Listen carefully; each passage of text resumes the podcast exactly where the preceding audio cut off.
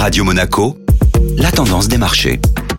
La tendance des marchés avec Société Générale Private Banking. Bonjour Julien Tomayolo. Bonjour Benjamin. Les marchés ont terminé la semaine sur une bonne note. La semaine dernière s'est achevée sur une séance positive pour les bourses européennes. Les investisseurs semblent prendre le pari que la croissance mondiale va permettre d'absorber des politiques monétaires restrictives plus longues que prévues. À l'image des bons indicateurs d'activité en Europe et aux États-Unis, l'expansion de l'activité du secteur privé en Chine, après la fin de sa politique zéro Covid, a permis d'alimenter ce sentiment. À la clôture de vendredi, le CAC 40 a enregistré une hausse de 0,80 de son côté, le S&P 500 gagnait 0,89% à la clôture européenne, bien aidé par des propos rassurants du président de la Réserve fédérale d'Atlanta qui prône des hausses de taux lentes et régulières. À quoi doit-on s'attendre cette semaine? Cette semaine sera marquée par d'importants chiffres économiques, avec notamment les commandes de biens durables et les inscriptions au chômage hebdomadaire aux États-Unis. Et en Europe, nous suivrons les chiffres de la croissance en zone euro ainsi que l'indice des prix à la consommation en Allemagne.